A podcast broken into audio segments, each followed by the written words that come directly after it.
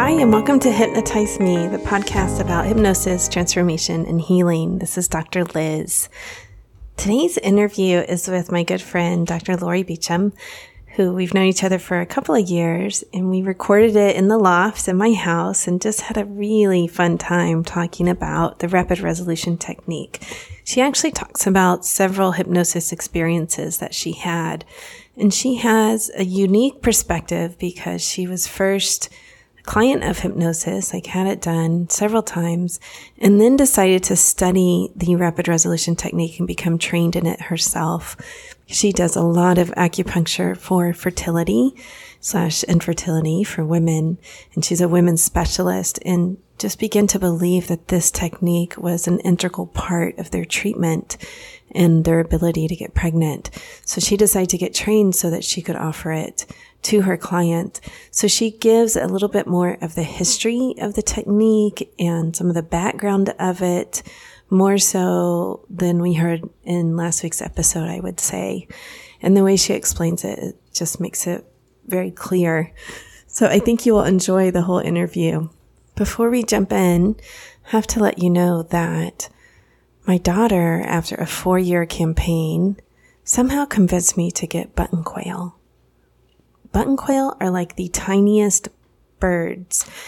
I don't know how she convinces me to do these things. She's the one that originally convinced me to get the dog. That took more like 12 years. But, um, you know, sometimes as parents, we have like these small moments of insanity, I call them, where like a week later, you're like, why did I do that? You know, but then you're like, well, they're not so bad, that dog or those birds or, you know, whatever it is, right?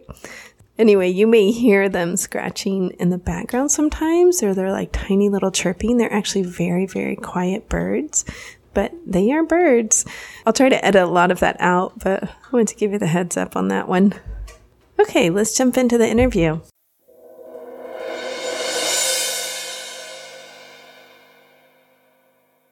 Okay, so welcome to the Hypnotize Me podcast. And I'm going to start off with the question that I ask most people what was your first experience with hypnosis? My first experience with hypnosis was uh, I wasn't sleeping well um, post I was mugged, and I just looked him up on Google and tried it, and immediately fell in love with hypnosis. Oh, so it worked for you then? It did. Like you bought a download? Well, I well, I'll say I didn't think it worked. I was like, I don't know if that worked. I mean, I feel uh-huh. relaxed, but I think she just stole my money. And then for the rest of the day, everyone's like, "Wow, you seem so much lighter. You seem different." And I really did sleep better after that. It was huh. really interesting. And it was just a random site that you found. Yes. Interesting. Through Google. Through Google. Okay, mm-hmm. great. And you'd put it on at night. Like you would put it on before you go to sleep. Basically. I went to se- I went to sessions. I went to actual hypnotherapy sessions. Oh, it wasn't a download. It was not a download. Oh, so you went to hypnotherapy sessions for insomnia. Yes. Got it. How many? Two. Two. Okay. Yes. And then did she send you home with the recording or no? No. I wish you would have told me this ahead of time. Because that was really helpful to have that around. She did not give me that option. Right. But now I'm more educated. Thank you. yeah. Some therapists do do recordings, some therapists don't. But generally for insomnia, I almost always, like 100%. because it's insomnia, you know, like they right. can listen to it as they fall asleep. Like, right. That's the whole point. I was pretty naive, mm-hmm. but now I know. So thank you. But then it did work anyway. It did. It did, and it kind of casually casually crept up on me because I was quite sure she didn't do anything to me, uh-huh. but but charged me money. But it really did work. It, it reduced anxiety greatly. Ah, okay. Better sleep. Good. So it wasn't just insomnia. It was really the anxiety you're talking about. Probably post traumatic stress. Yeah. To be really accurate, post traumatic yeah. stress from a from a crime. So she was working on that. Yes. To reduce some of the anxiety so that you could sleep Fall better. sleep at night. Correct. Okay. Mm-hmm. Got it. And it was only two sessions. Yes. Okay. Was it the rapid no. resolution? It wasn't just a general. Just a general. Okay. Uh, to finish that sentence, the rapid uh, trauma resolution technique, which we're going to talk about in a couple of minutes here. So it was just a regular like hypnotherapist that you found, and yes, okay. yes. And how long was the session? Was it like sixty minutes? I believe it was an hour or an hour and a half. Hour I think it was an hour, But now that you're reminding me, I did, I think, two years later, go see a rapid resolution trauma therapist. And that was a, uh-huh. that was a different experience. And that was, I think, like two hours. Two hours. Wow. Yes. It's a long mm-hmm. session. Yes. Okay. It was. But it goes by fast because you're in Well, yeah. hypnosis, Right. No, yeah, you're right. For the person getting hypnosis, it's feels like five minutes sometimes, 10 minutes. Yes. Well, five it- minutes per hour. I call, I call it meditation for lazy people because I love to meditate, but it takes so long to get me there. But if I just go get hypnosis, I'm down for the count. It's great. Uh-huh. Yeah, true. It's it's very nice like that. People go right out. Exactly. Yeah. What did you go in for that time then? I think I was having um, anxiety for a different cause. If I remember correctly, I was just kind of stuck in life and having some anxiety. I think it was work related, just work related anxiety about what to do next and how to move forward. And I felt paralyzed. That's how I described it to the rapid resolution woman. Is that um, I felt paralyzed by life and I had this anxiety and I didn't know what to do with it. Okay. And then she did the rapid resolution technique for you. She did, yes. And that was two sessions? one, One session, Yes. two hours. yes. Okay. And did you feel like it worked? She was amazing. Ah. She was amazing. Uh huh. Yes. And you found her through Google as well? Uh, she came into our office um, where I was working, Oh. looking to rent space. So I just kind of met her casually, Uh huh. um, and I liked her right away and uh, found her credible. And then I had spoken to a few people that had worked with her, and she said she was amazing. They didn't think she was just doing hypnotherapy; they thought she was like a psychic or magic or something. Oh, so it was, uh-huh. the feedback was amazing. So I was like, oh well, why not? yeah. That's often how people feel about hypnotherapists. Like, really. There's like this. like, it's, I don't want to sound narcissistic here because I'm totally not. But they, they often feel that way. Like, somehow this is beyond just a technique, quote unquote.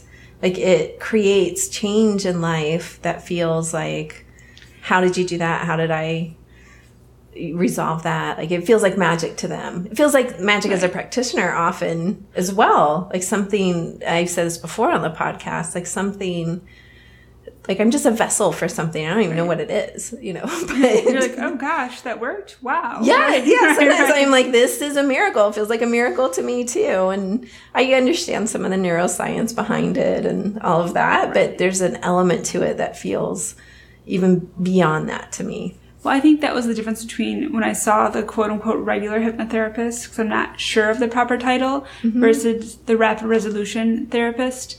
Um, the first time I left thinking, you know, I don't know if she did anything. Like really, I mean, other people noticed, but I didn't really notice.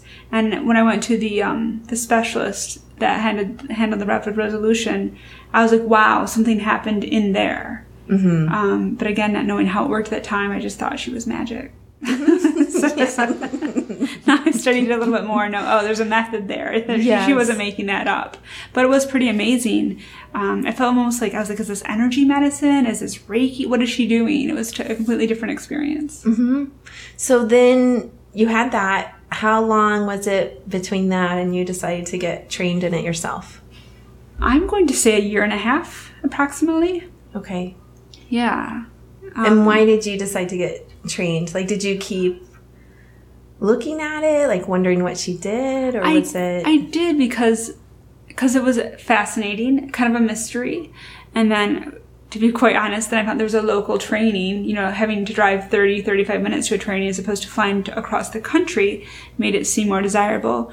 The truth to it is I wanted to understand what she did and then for my own for my own I wanted to help other people. So what was happening is I was trying to send everybody to her.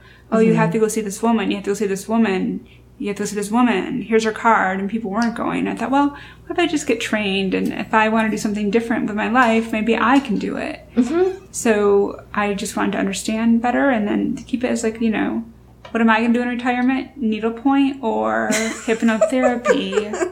I had to keep my options open or both at the same time. yeah. Because my conscious can do one of this. My conscious, yeah, we'll, we'll see how that goes. Who knows what I'll needlepoint? Yes. totally like, oh, There's some pretty cool needlepoint these days. right. Who knows what'll come out of that gray matter? Yeah. Wow, it could be a whole club. right.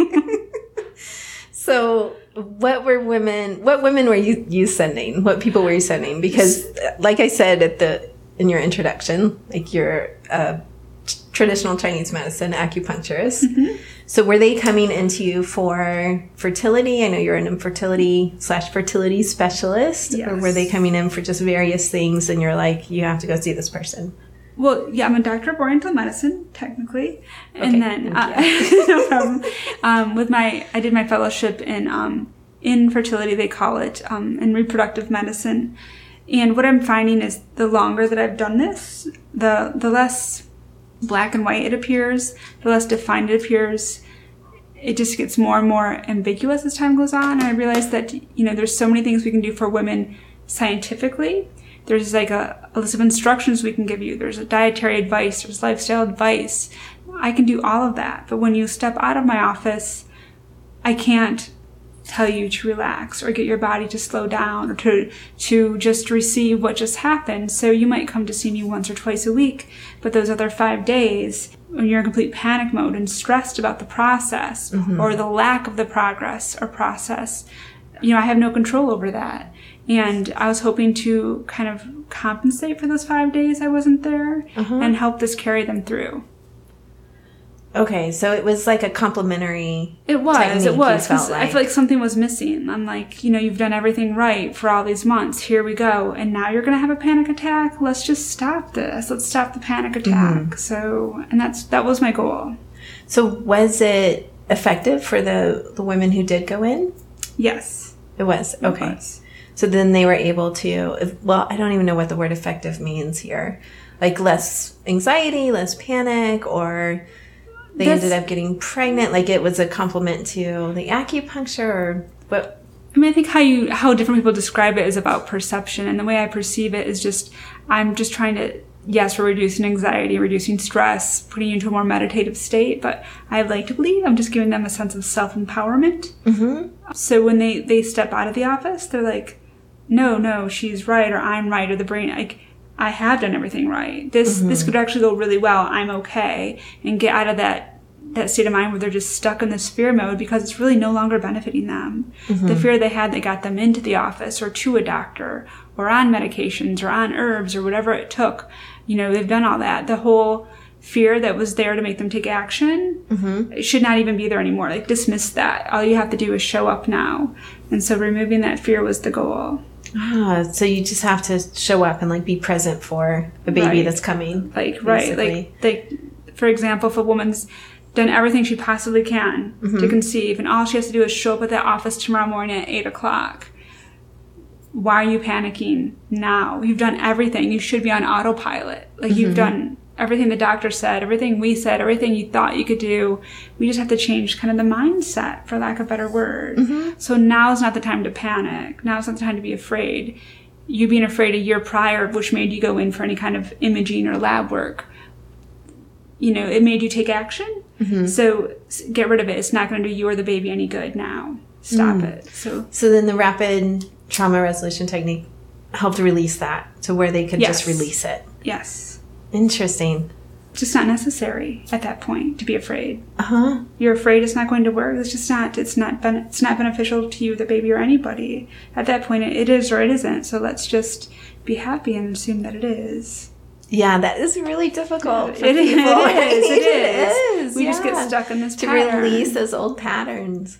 Right. So that is one of the primary goals of the technique is to release the old patterns. exactly. Okay. Once you got trained in it, did you feel like, okay, now I have the tools to help people? Like, did you feel like it was less magic or there was still some? Oh no, it's still No? magic, and there's still so much. Every time I think, oh, I've got this figured out, I can write a book now. I'm like, oh, there's a new chapter. Shucks, right? Like, yeah. um, no, I think the human mind is still like the an abyss. It's like the ocean or space. Like we still don't really even understand how it works, and we want to think we do, but we don't. I know. I don't think I. I mean, I learned the method, and I read the science part of the textbook, so I get it. But to me, there's this huge, vast, invisible space of like, wow, this this really works. Uh huh. You know, and I think it's because um we can't see what it's doing. So it takes Oh. longer. It takes longer to trust You know, and I, I try to compare it to a cell phone. I can't really tell you why my cell phone works, but I know uh-huh. it does. I use it every day, all day. But it works, right? True. I can't yes. see the waves going off a tower, bouncing, pinging, uh-huh. but it works. And so the same thing with this. It just it works. Uh-huh. So because I think because I personally can't visualize it, and a lot of people cannot. That's where the whole magic comes in. Mm-hmm. Yeah. Tell me what this technique, like, what can it be used for? I know it's not just for panic. I think it's most commonly used for um, victims of any kind of trauma. Mm-hmm. Um, I think the um, the gentleman that the doctor that invented it was using it for for sexual trauma. Quite often, physical abuse, drug abuse. Seeing in my own practice a deficit, and seeing people that actually are going through a trauma Mm-hmm. Um, even if they don't want to actually call it that, and they might not realize it's that until years later. It's a trauma to be told you can't conceive when you think it's just a basic human right. So it's not commonly used for that. But that's mm-hmm. what I was mm-hmm. reaching out for. But it's used for for all sorts of things and people that lose a loved one that can't quite get. You know, whenever you're just stuck, mm-hmm. if you're just stuck and you can't quite get past something, if you want to get past it, this is a way to, I think, kind of biophysically get past it. Mm. So there's the whole, you know, you're holding it somewhere, this pattern in your brain, and moving it to another part of the brain so you can just go function again. And that's kind of like how I scaled it down to my own personal practice of, okay, you've done everything, let's scale it back and let's just go forward and not get stuck on this fear pattern when it's not serving you. Oh, okay. So I think that the the doctor that devised it had the same thing. You were if something traumatic happened to you at 19 and it was horrible. Um, let's acknowledge it, but does that have like that was really you at 19? It's not you at 29 or 39 or 49. So when we carry mm-hmm. that with us, why is it is it helping you to still carry? Did I mean to carry? Is it helping you? No you know, you can actually carry that fear onto your offspring. Mm-hmm. So having that fear within you, is it going to help your offspring? Like that trauma, that tragedy? Like, and it doesn't make you forget anything. It just makes you not live as if it's in the present. Does that kind of make sense? Yeah, yeah okay. it does. Yeah. Well, I know trauma often comes up during parenthood and parents worry about that. How is this going to affect my kids? And, it'll often get um, re-triggered when they become parents. They can even push it away for many, many, many years, but then, particularly for women, birth, breastfeeding, a lot of that will bring up any kind of sexual trauma they had, and it does make sense to me. Let's see how we can shift this around so that it's not a daily fear, worry. It's not a daily presence in your life like I did another interview. I'm not quite sure which one is going to air first, this one or that one. Okay, okay. but um, where he said it was two sessions and it was gone. He was working with sexual trauma victims, measuring pre-test, post-test on depression, anxiety, and everything, and it did really release. So that does make sense to me. Well, it it does, and it, some people get afraid when you talk about it, like they, they don't want to forget because they don't want to become vulnerable or they don't want to just dismiss that from their lives. But how he explained it was like he uses animals as a reference because we actually are animals. And if this was already said, forgive me, but um, if a bunch of zebra are running away from this lion and the lion doesn't get the zebra or, or it kills his friend and eats this friend and you know the one zebra you're one zebra less. Mm-hmm. and if you go up to that zebra an hour later and be like oh my gosh i'm so sorry your friend the zebra died he's going to be like what? I'm just here eating grass. There's no lions around. I'm, I'm okay. Like as an animal using that primitive part of the brain. He's let it go and he's back into the present uh-huh. and he's eating grass he's drinking water and he still knows if there's a lion coming he's going to run but he's not going to spend the next seven years of his zebra life in a state of malaise and fatigue mm-hmm. and depression and not eating and weeping because his friend has passed. So we as human beings were like partially evolved. Like we've gone past that. We do, mm-hmm. you know, mm-hmm. grieve and celebrate and do things in remembrance, but um, to relive the trauma as if it's now, that part of our brain is still there. We don't need to be doing that.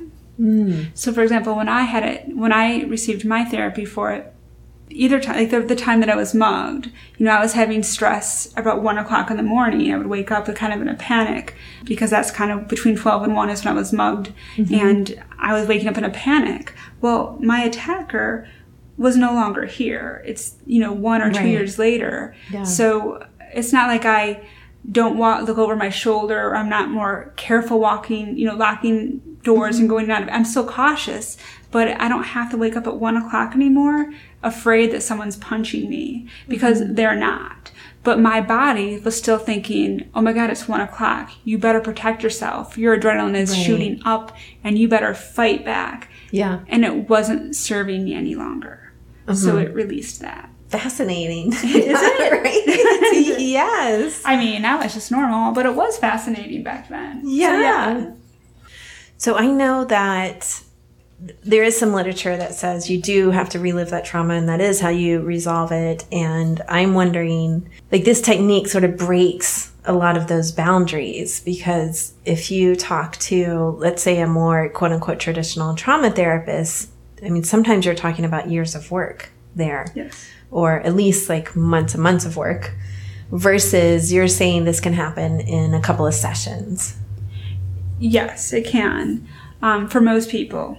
And what I've learned from the from the doctor that it kind of invented this technique, Dr. Connelly, was that because he was trained as a traditional therapist and it was his job almost to like make people relive it because I think if you relive it, you relive it, you relive it, then you can work through it somehow. If you cry some more, you can get through it mm-hmm. somehow.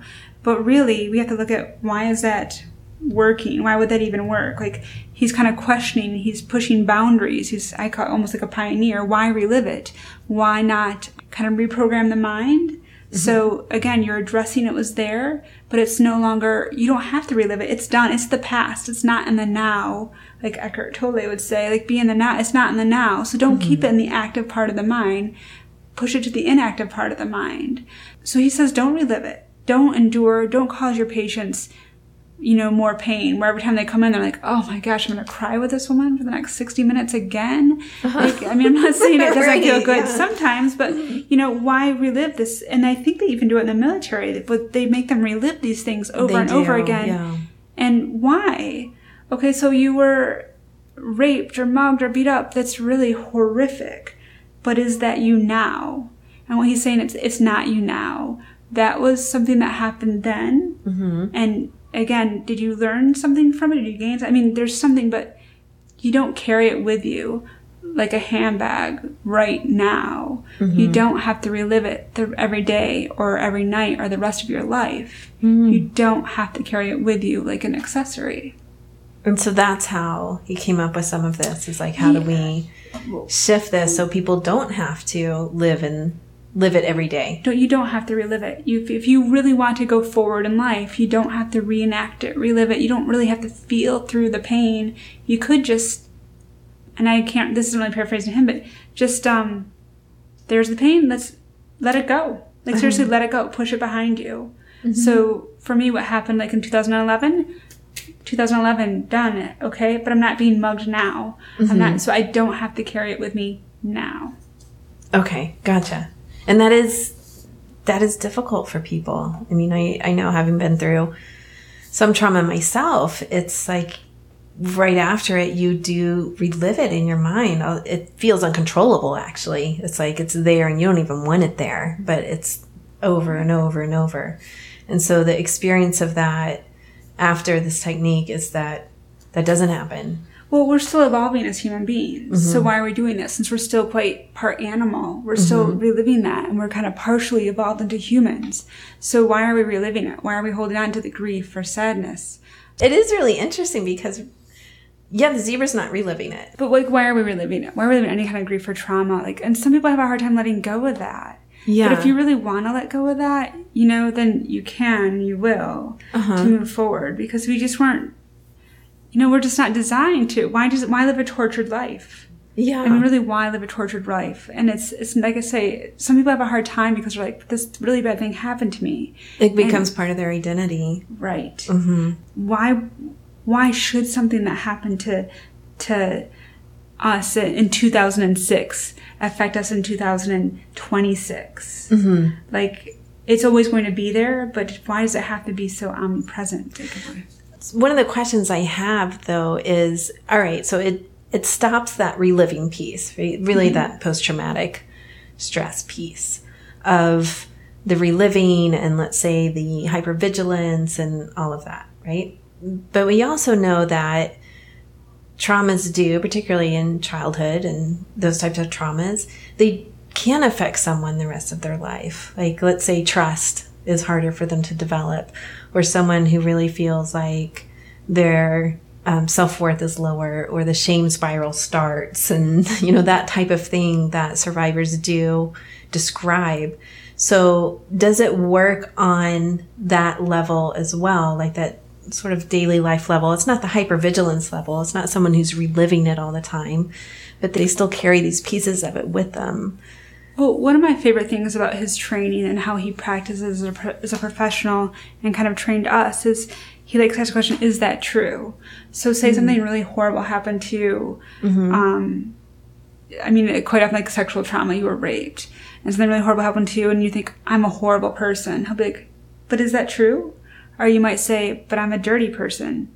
Well, is that a true statement? Are you dirty? Mm-hmm. And he really makes you look at some truths. And so sometimes he works on the language too. The language mm-hmm. in which we mm. speak to ourselves uh-huh. is quite often full of mistruths. So when he can get you into that different state of mind, and he's already talked about the things that we're how we're, we're self talking to ourselves uh-huh. with a bunch of mistruths. He can get you to a, that um, that kind of, for lack of a better word, that subconscious hypnosis state of mind. Are these really truths? Are you really a bad person? Are you really horrible? Mm-hmm. Um, it sounds like Katie Byron's work. Have you ever? I have not. you have not. But okay. It's, it's, Katie Byron has like these four questions that you ask, but it really centers on is right. that really true? Like, because we talk to ourselves with things like, "Oh, right. I'm a bad person," or "or so and so is going to hate me," and I'm like, "Is so and so really going to hate you?" Well, well, I don't know. So mm-hmm. actually, we don't know if someone else hates you. Would you hate you? Like he kind of talks you through it, mm-hmm. but because you're in a, you know, a more, I think, open, I do not want to say altered, but a more open mindset, how much truth is it to all of our fears? Our fears are quite often full of untruth. Yes, right, true, right, right. I have a good friend who says if you want tickets to a horror show, just free tickets to a horror show. Uh-huh. just start thinking about the future. Right, right, right, right. and they never come true. Like you know, you know, hardly why, ever. Why would I panic at one o'clock in the morning when I'm in lockdown in my house, double locked in a high rise right. at twelve forty eight a.m. because I'm going to get mugged? Like, I mean, is someone scaling the side of the building? That post traumatic stress and anxiety yes. and probably shoot shot I my cortisol levels probably shoot up right then. Yes. Why was that necessary? I am in complete lockdown. Uh-huh. But it's still there when you need it. So if I'm walking in a dark alley followed by six people with knives, I can still be afraid. It's like I'm not going to react, but it's I'll react appropriately, not inappropriately at the right time frame, and that's what tends to happen with the human mind. Yes, and that is the part of our mind that has evolved and plans and tries to protect us right. and builds right. large buildings and all kinds of stuff. But it's also the part that's not so useful when something like this happens. Right. So that's kind of the whole foundation of his rapid resolution therapy. And then, like I say, on a small scale, that's when I see women for fertility. They're mm-hmm. terrified they're not going to get pregnant. Well, why wouldn't you? You just did this and this and this and this and this and this and mm-hmm. this why are you why are you so stuck in this terror now? The terror should be done. You've done everything right. And we can do that with anything. We, i think once anybody even took his course you just start looking the whole world a little bit differently the different colored lenses. You're like oh is that a truth? You're i mean i always say you're right. I tell everyone you're being dramatic. Are you really starving to death uh-huh. People say, "Oh, I'm starving." Well, is that a truth? Are we really starving? Starving? Yeah. You can change your language a little bit. I don't yes, think you're starving. Right. I think we're hungry, and that's the word we should probably use. you know, like yes, I've used that one right. recently. Like, is that a truth? Is it a truthful statement? Are you starving? yeah. right. Yeah. No, we're just hungry. Exactly. Yeah. I mean, some people may really be starving, but right, but, but not us here talking right. having this conversation. and chances are you know, not most people have a smartphone and are listening to the podcast, right? They're probably not starving. Exactly. Yeah. So how often do we lie to ourselves? Are we really in danger right now? If we're not in danger, then let's save that that body's mechanism for when we actually are in danger and might actually need it. Let's not waste that energy and, and day-to-day living. Mm. Yeah, that's wonderful. So this technique helps would help me do that. yes. Okay. Actually, when we turn this off, we're going to do this to you right now. okay, awesome. Then I can do like a solo episode. exactly. So we're coming to the end of our time. I want to thank you for being here. Thank you. You know, we always have fun talking and laughing about this stuff, and it was really interesting to learn more about this technique because you know I haven't really asked you some of the questions I had about it. So thank you. Oh well, thank you for having me. I can't wait to talk about it even more. Oh, before we go. You're gonna punch me. I no, guess I need a session. My hand raised. I was like, oh, my hands go up. My kids make fun of me all the time. You're Italian? I had no idea. No, I know, right now. Mia will like imitate me, you uh-huh. with like my little hand gestures and yeah. head head I really didn't think you were yeah. country. I thought there was like like, like anyway. I have a YouTube. I, I have a YouTube channel if you want to go see my hand gestures. But anyway, my hands went up. Right. Oh, Lorri. Yes. How do people find you if they are interested in acupuncture services, rapid resolution therapy? Like, how do they find you? Well, the easiest way is is the my website, um, www.drlorri with two R's dot com, um, or on Facebook. So, so L O R I www.drlorri.com, drlorri.com, okay. two R's, because my mother thought I was going to be Lorraine. Thanks, right. thanks Barb. Yes. Right. Or on Facebook, of course. Okay. So they can find you through your website, and uh-huh. I'll put that website on the show notes. Thank you. And they should just contact you. I know you travel a lot, so yes. they should just see where you are yep. at the time. and if they're a good candidate, we can do a phone consult and see if, the, if this is an appropriate fit for them.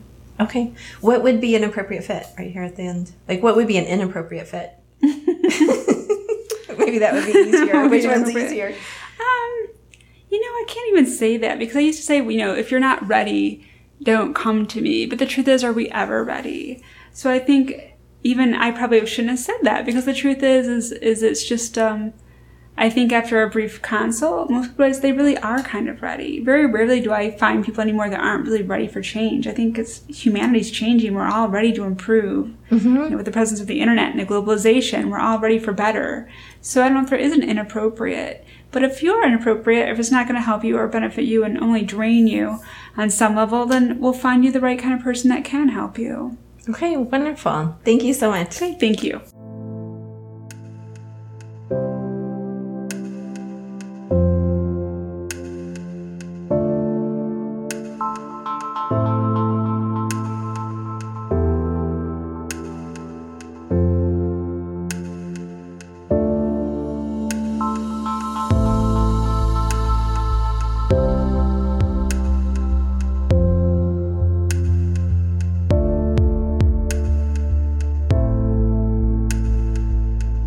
You enjoyed that interview with Dr. Lorri as much as I did.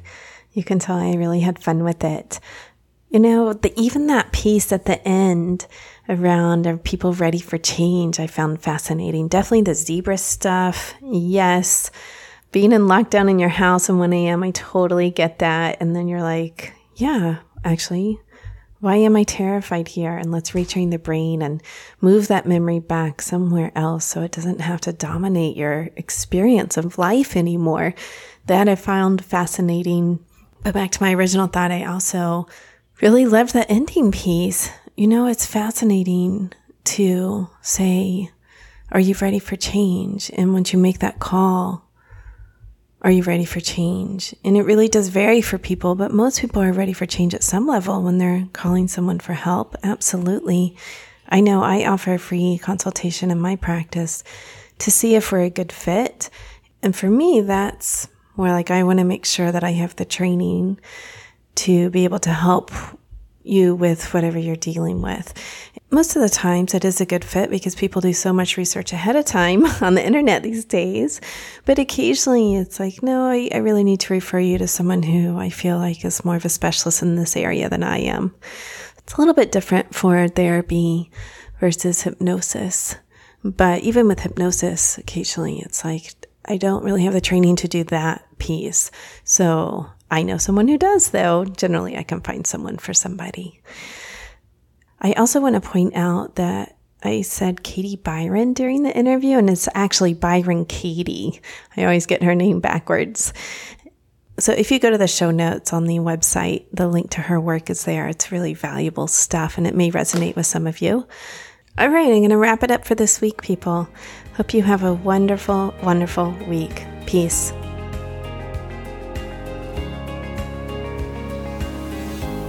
If you like this episode, do me a favor and rate, review, and subscribe on whatever player you like, or even better, tell a friend so that more and more people learn about hypnosis and how it can be helpful for them. If you want to know more about me, head over to drlizhypnosis.com. That's D R L A Z hypnosis.com. You can see the downloads and see if there's one that's helpful for your life. Or you could also join the newsletter and get a couple of free files as well as lots of good content. I've written a newsletter for well over 10 years. Go ahead and subscribe and join the rest of the world. All right, people, have a wonderful week.